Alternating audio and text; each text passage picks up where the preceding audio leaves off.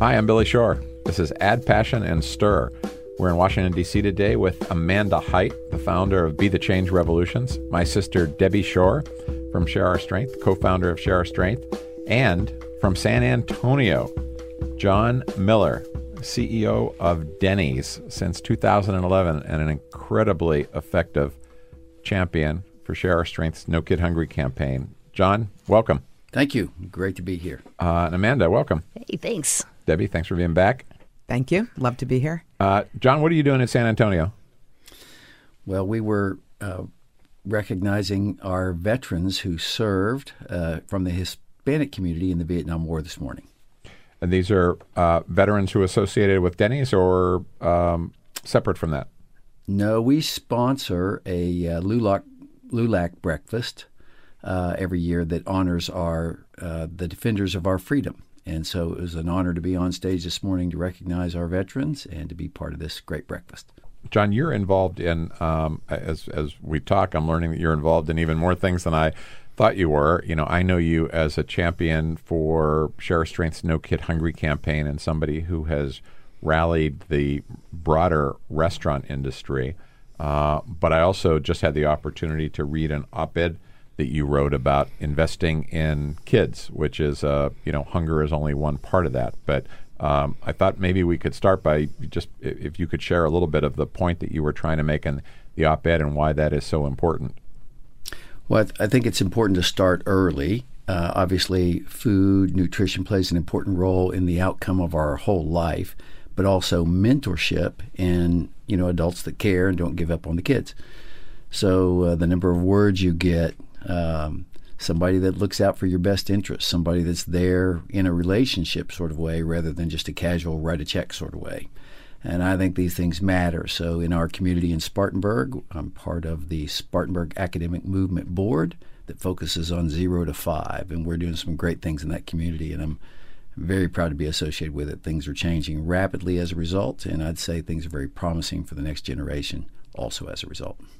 One of the things we struggle with uh, on the zero to five kind of cohort is um, the same infrastructure doesn't exist for kids before school that exists once kids get to school. So Share Strength does lots of work around school breakfast and summer meals and school lunch uh, because kids are in school and we know where to serve them. It seems to be a particularly challenge with kids who are, you know, in that early early development stage. Although, of course, you know, developmentally, it's even all the more important to reach them then. How have you thought about it in Spartanburg in terms of what you're, how to reach that that that group, that age group? Well, the, the first hurdle to get over is to stop throwing up our arms, saying nothing can be done. Uh, it's very important to get involved, get you know community uh, service personnel involved, uh, big brothers, big sisters. Lots of agencies do lots of things for kids that are teens and beyond we want to make sure that we start very, very early reading, getting the kids to school, making sure summer meal program access is, is provided for these families, but also for the families to understand how important that zero to five time frame is. So in our community, um, what we've started and what we plan to see through is the ability to make sure there's access to food, mentorship, um, community leaders. Um, we, we've basically gotten every business of any scale at all in our town to sign a pledge – that we're going to be part of um, actively engaging our employees to serve, um, whether it be to read, uh, to make sure kids get to their, their programs, uh, the establishment of early learning centers, um, and um, you know many other things related to it, as you can imagine. And it, and it sounds like you've done a good job, John, of of recruiting other business leaders, which I think is so important because business leaders, CEOs, uh, they have a voice that some of the rest of us don't have. You know, mom taught first grade and then third grade, you know, 40 years in total, uh, mostly in underprivileged neighborhoods. And what she would always say is, bring me these kids when they're one, and I'll make a bigger difference than when I get them. Um, and and so I, I think the, the notion that um, those prior generations serving like they did, but never really going in to take the kids when they're one. And so I think getting uh, people with means and in leadership positions that do have a voice involved really does make a big difference. And when people like that lead, others follow. Well, now, now we know where your commitment uh, and and the fact that you know you're such a big champion of No Kid Hungry came from. I didn't know that about your mom. That's great. Uh, well, as committed as John is, we've got Amanda Hite here, and I think she's gone him one better because she's got a tattoo of the No Kid Hungry logo on her This wrist. Uh, so, John, unless you're tattooed yet, you, you you've been a great champion, but you may be running second to Amanda, who's the founder of Be the Change Revolutions and is a really social justice champion on everything from childhood hunger to LGBT issues um, and has really become uh, a leader at the forefront of how you use social media to create uh, social change. But Amanda, tell us a little bit about your background, how you ended up doing what you're doing with Be the Change or BTC as we know it. Sure. Well, um, so I had 32 homes by the age of 18. And um, my father was in the military. And so I think that instilled naturally like a heart to serve. Uh, doing that, and there was also a What lot branch of of the military uh, the army. He was in the I army. was, I was an army brat. Yeah, stationed all over the United States, a little bit in Germany, and uh, went through a lot of change and adversity growing up. And um, you know, one of my passion for the work that uh, Share Strength does and No Kid Hungry does is, you know, we my, my father was a private in the army with a family of five, so you do the math on that and it doesn't add up. And so, um, you know, I was one of those kids with the blue meal card that waited to to the end of the lunch line to go through because I didn't want anyone to know I was the poor kid uh, going through the line. But uh, I also know that these programs work and uh, that I didn't have to experience hunger uh, growing up. And so it was really just, um, you kind of developed a heart and a passion for service uh, through my dad's example. He went on to serve through De- Desert Storm later on.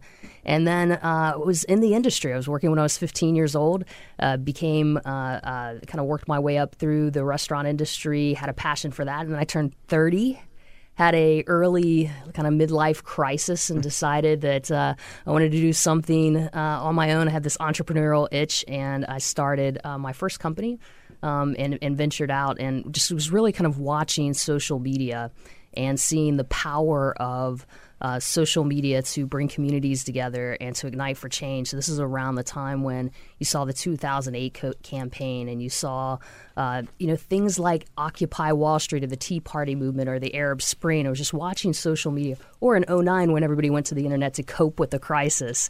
And so I was really fascinated by the internet's ability to uh, build uh, uh, communities together, bring them together, and, and really make change. And so um, we ventured out into social media. Well, I love the kind of the synchronicity of you telling your story about uh, being um, a, a child of a army. Uh, uh, uh, was your dad a, a- an officer, yeah, a veteran? yeah, yeah. and of course John is honoring. John's in San Antonio honoring veterans today. John, you also have spent, I think, almost your entire life in the restaurant industry. Amanda talked about like starting from a very young age, and um, same with you. I think it. Uh, I think when we had dinner not too long ago, you were telling me about working the cash register at a Taco Bueno. Oh yeah, I started in in high school. My family moved from Chillicothe, Ohio, to Tulsa, Oklahoma. Uh, Consolidated Edison bought out the little uh, utility company my dad worked for, and so they gave him a choice for a demotion to move to Tampa, Florida, or a promotion to move to uh, New Jersey. He didn't like either choice, so he headed west to do a job interview in Denver, and he stopped over in Tulsa, picked up the paper, and saw a job opening, and they hired him. so we never made it to Colorado. so we wound up in Tulsa. And needless to say, somebody in high school's got to got to make a pay, buy gas money and pay for insurance and buy a car and all those things. So I started in started in the restaurant business pretty young. Never looked back. And um, I, I hope my son, who's entering high school soon, is going to have the same attitude about supporting himself. uh, you, you may need to have a talk to him. Uh, where did you start in the in the industry, uh, John? Was it was it Taco Bueno or Yeah, it was Taco Bueno. Yeah, uh, Bill Waugh, the founder, had just opened a place called Casa Bonita in Tulsa, and I went to work there. And then after a year or so, he fired me, um, and then hired me back. So it was an interesting roller coaster ride for me, um, but a, a job and a and a group that I really loved and loved him. And then I had the opportunity of a second chance. He put me back on in the Taco Bueno division. There were five stores, and I stayed with him up through about 175 restaurants before uh, joining what was then uh, Chili's Inc., which later became Brinker International. and you were at Brinkers for you know more than a dozen years, right? Seventeen. 17 years, years, like that. yeah, that's Wow. right. And, and John, I, your introduction to us, I believe, uh, through Dine Out was at Taco Bueno when you were running the company, right? That's right. Diana Hovey, she and I had worked together at Brinker, and she called and said, I, I need you to um, consider something.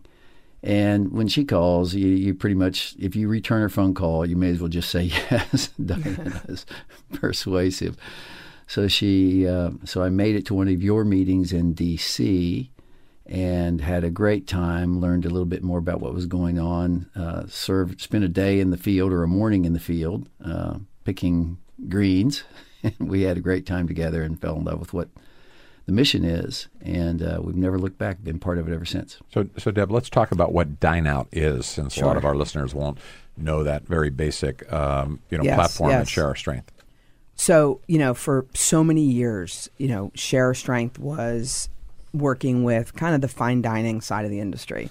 So the Dine Out was a, uh, you know, a, uh, a, an all industry effort to, to to get restaurants and chains and casual dining restaurants to participate in a number of ways, whatever worked for them. And Dine Out for No Kid Hungry in total has probably raised close to 25 million. Yeah, I think it's raised close to 25, 30 million. Um, and, and John Miller, I, I don't know if you would know, like if I had asked you for, you know, a million dollars, maybe you'd say yes. But in fact, what you've been able to leverage is $4.3 million, which is, you know, which is incredible. But that gives you an idea of how powerful this this notion of not just dine out, but but finding the vehicle to engage people. They're looking for it, right? People are looking for a way to get to get involved. And all of that money is used by Share Our Strength to get more kids in school breakfast.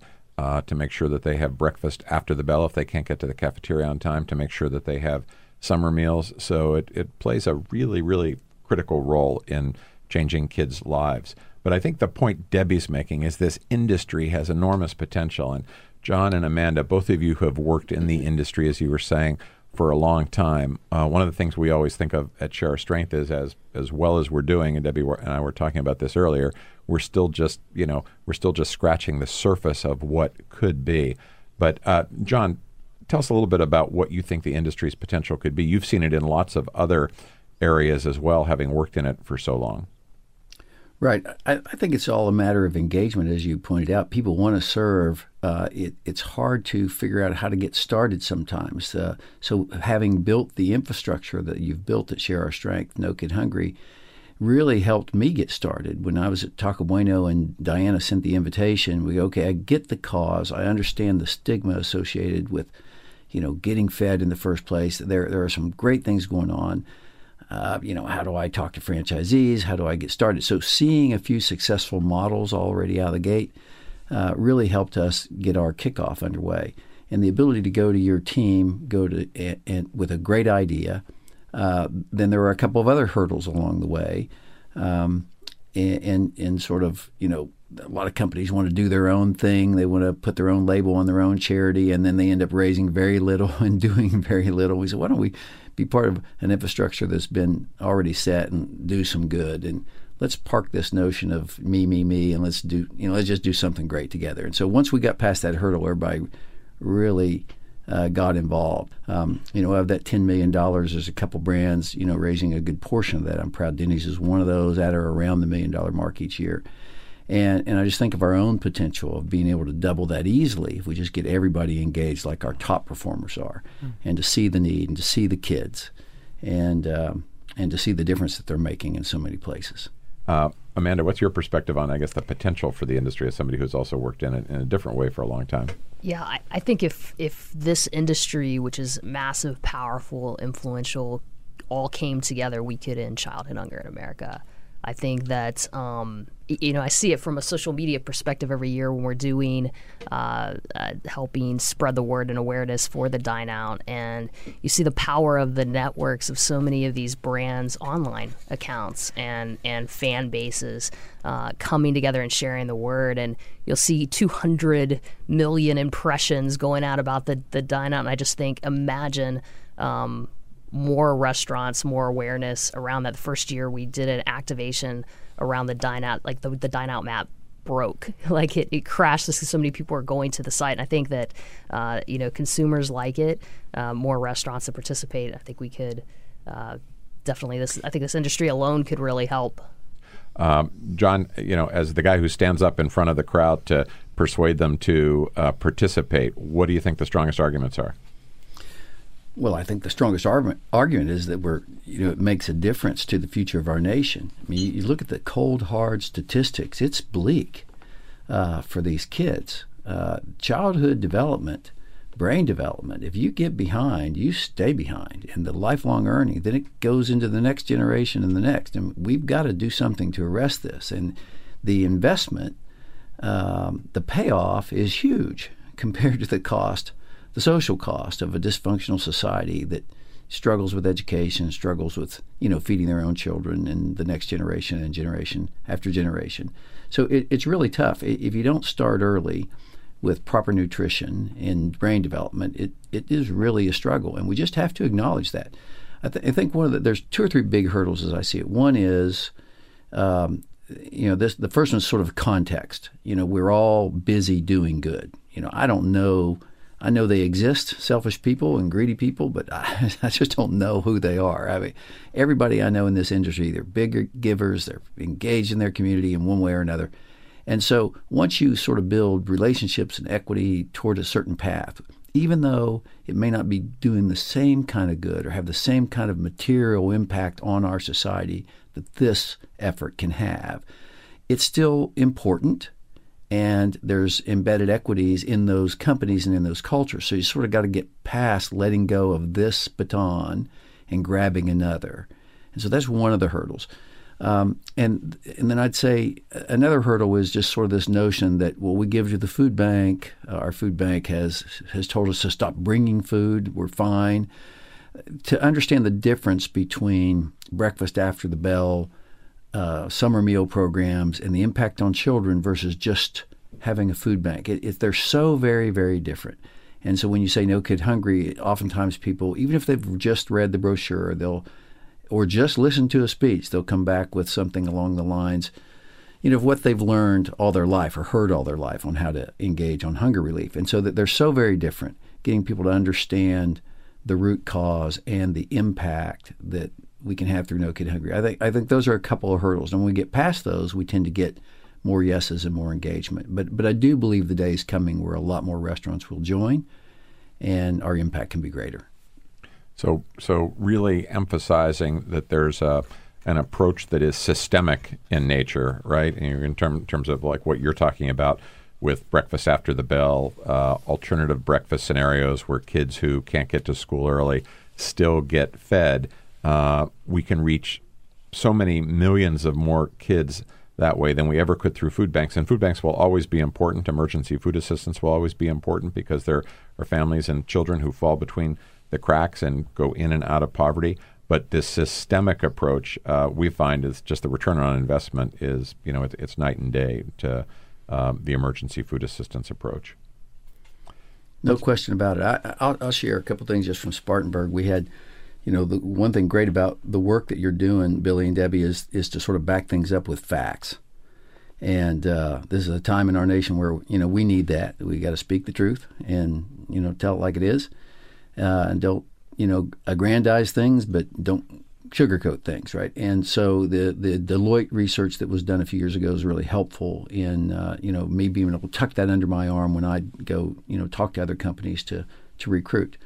Um, but we've done some of our own research in Spartanburg. The United Way of the Upstate did some work on some of our early learning centers and the impact it was having. And, and for just in Spartanburg County, and you can imagine this is translatable across the country, that a quarter to a third of all kindergartners are not ready for first grade, right? So, so if 50 children have trouble learning to read in kindergarten, 44 of them are going to struggle by the third grade. And 67% of the kids that are behind by third grade don't graduate from high school. Sixty-seven. So you can imagine. So sixty-seven. Almost seven out of almost seven out of ten kids. This goes to your point earlier. If you get behind, you stay behind. Right. I mean, that was that's such a concise way to say that, and I think you're absolutely right. And when you were talking, you made a reference to the De- Deloitte research. This is the big international consulting firm. Deloitte that did a study for us that showed that uh, in schools where kids are getting breakfast, where they have alternative breakfast opportunities, their math scores are 17% higher. Their attendance rates are better. Their visits to the nurse's office are down. It just, you know, it has a, a, a, series of kind of cascading ramifications that are all positive for kids if they start their day being fed well. Um, let's talk about the role of social media a little bit because Amanda, this is a great expertise of yours, and, and we've used it, and you've helped us deploy it to grow participation in the dine out and across uh, a number of uh, activities of share our strength. But but I think a lot. Of, I mean, I think everybody knows that social media is important, but I think a lot of individuals and organizations and activists don't know what you do to make it effective and what you don't do. Uh, what are some of what's kind of the secret sauce to to making social media an effective tool in creating social change? Sure, it's uh, the mindset first has to be that um, people are the medium.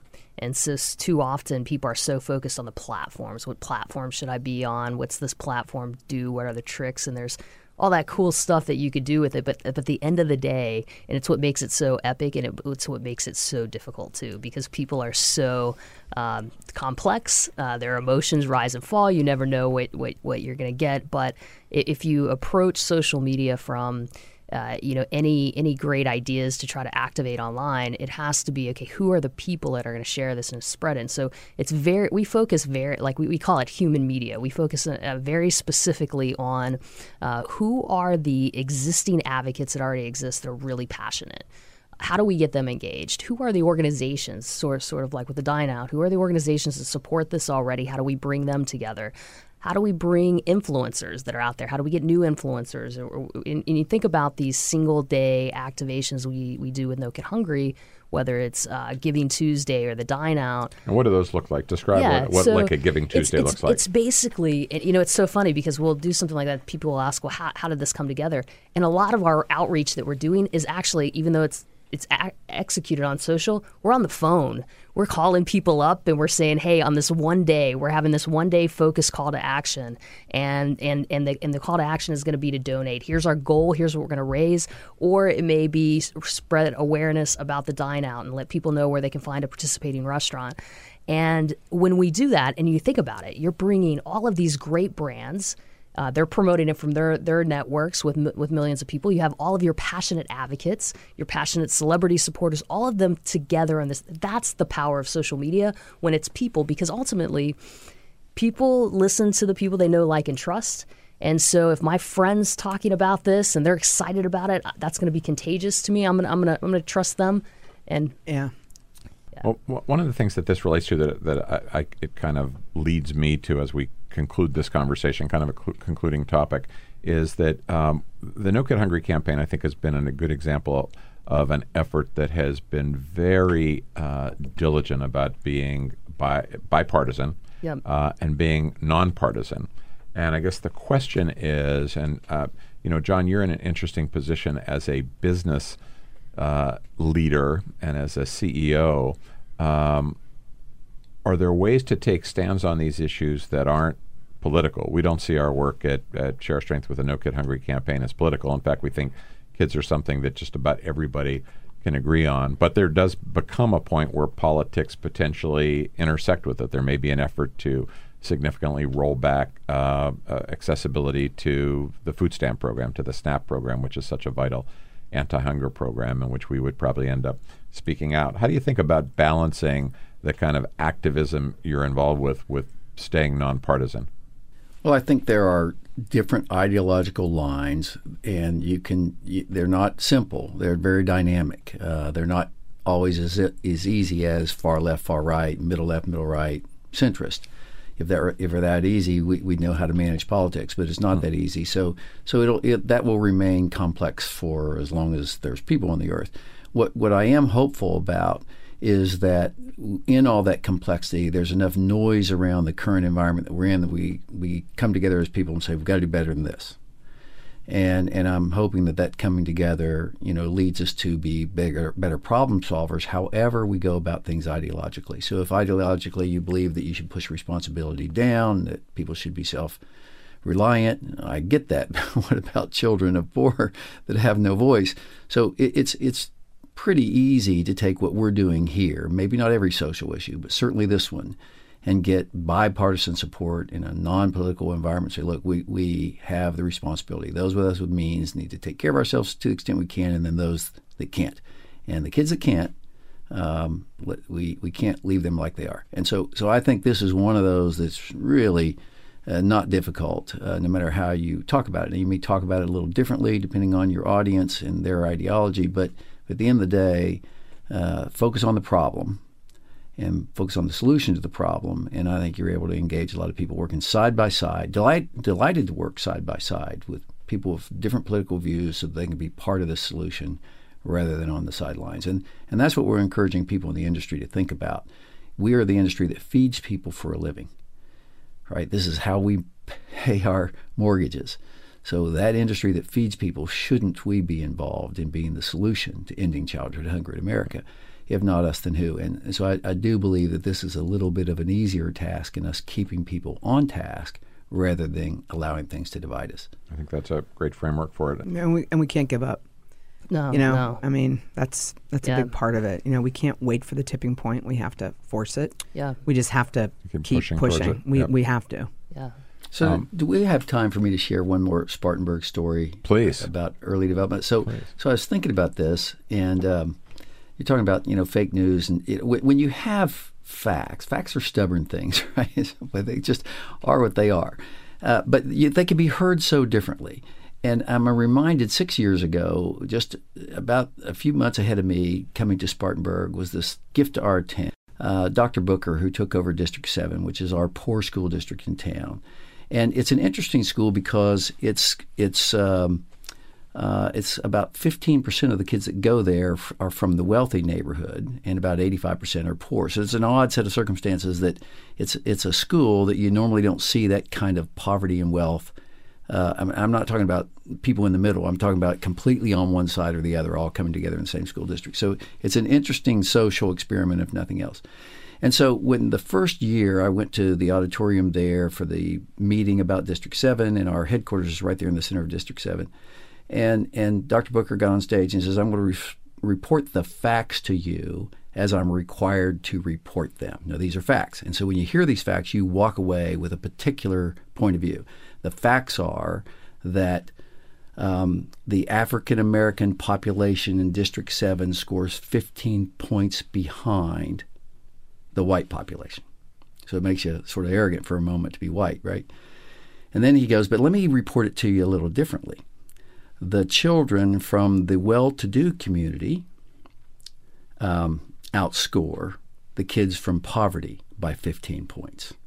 The, the African American children from the well to do community outscore the white children. Uh, so this is a poverty thing, it is not a color thing. So it depends on how you hear the facts. And so when you're able to enlighten people that these are our children, the next generation children, they're struggling and they need their voices heard and they don't have a chance unless those of us with means feed them and make sure they get mentorship in early childhood development. That's the facts. Yep. And Deloitte says it, and all the studies say it. So we just have to come together and solve it. And- and we that have they to have all- the will to do it. and that they all have the potential, right? If given the, the right inputs, is what you're saying. That's right. Yeah. That's right. Yeah. Um, last thing I want to ask you uh, each, um, John. I've seen you do, do something on several occasions now, which is extraordinary, which is um, to at a um, industry gathering to actually read a poem that you wrote. And so my question is. Uh, what's what's the threshold for getting you to write a poem? And did you bring one with us today? And I want Amanda to tell us what the threshold is for getting a tattoo on her wrist because she's got two of them. And I think you both have pretty high standards. But you go first, John. Well, so at, at 10 o'clock this morning, uh, 11 o'clock Eastern Time, I had scheduled to get a tattoo. But but I broke that appointment so that I could be on this broadcast today. So Amanda, I'm, I'm happy to be second to you for a little while longer. that, that's not true. That was fake news. Um, so so yeah, a few years ago, uh, when I was first asked to speak, uh, I'm, I'm not a very good public speaker, and I'm pretty nervous in front of a crowd. And some things you just never lose. You might have the heart for things, but just not not good at it like Billy is good at it and others, and Amanda is good at it. So so I like to do things in poetry because it makes me feel a little bit more comfortable. And believe it or not, when people are checking their iPhones and not really listening to me anyway, they do listen to see if the next line rhymes. So I've gotten to where I just write I write a lot of poems, and so I did one called "See the Children." I did bring it, and uh, happy to read it if if Please, there's would love that. Would love that. So this is uh, called See the Children, a tale of two, yet millions more would like their voices heard. They are the children of our poor, oft forgotten or misunderstood. Their scores in school are, are well behind the average of our land. Hunger is a serious issue, yet there's plenty of food on hand. Hello, my name is Michael, one of six trying to do my best. I sometimes fight and get in trouble. I failed another test. Working real hard to catch up math and all my other works, but I dozed off during the lesson and my stomach really hurts. Mom's working two jobs. We hardly see her. I need some help to read. Making cereal with water for my sisters. Today's my day to feed. And I'll skip tonight, or maybe not, if Mom brings home a bite. I promised I'd stutter more today and try real hard not to fight. Hello, my name is Amy. There goes the bell, barely on time for school. Missed the school breakfast program again. That's the cafeteria rule. I have no lunch, don't want others to know. I help myself to leftover plates. I get irritable and visit the nurse at times. It's for me my safest place. I'm smart in learning, concentration is easier. Our new program is going well. Each day starts with nutritious food.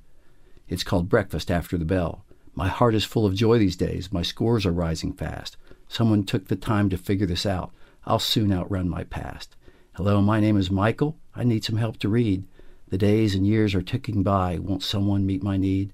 Hello, my name is Amy. Everything has changed. I've, I'm, I'm learning now, and the future is bright. My fate's been rearranged.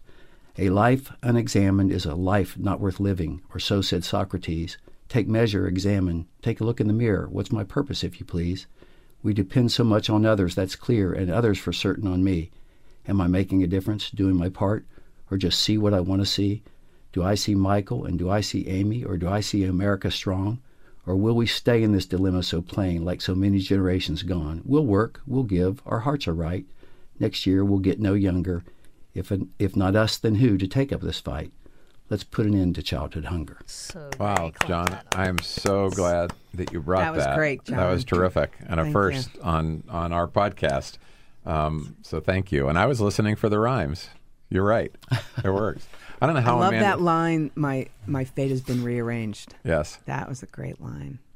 All right. I don't know how Amanda's going to follow that, except to tell us you've got two tattoos on your wrist, and tell us about each of them and why they're there. yeah, should have done this in reverse and ended on that.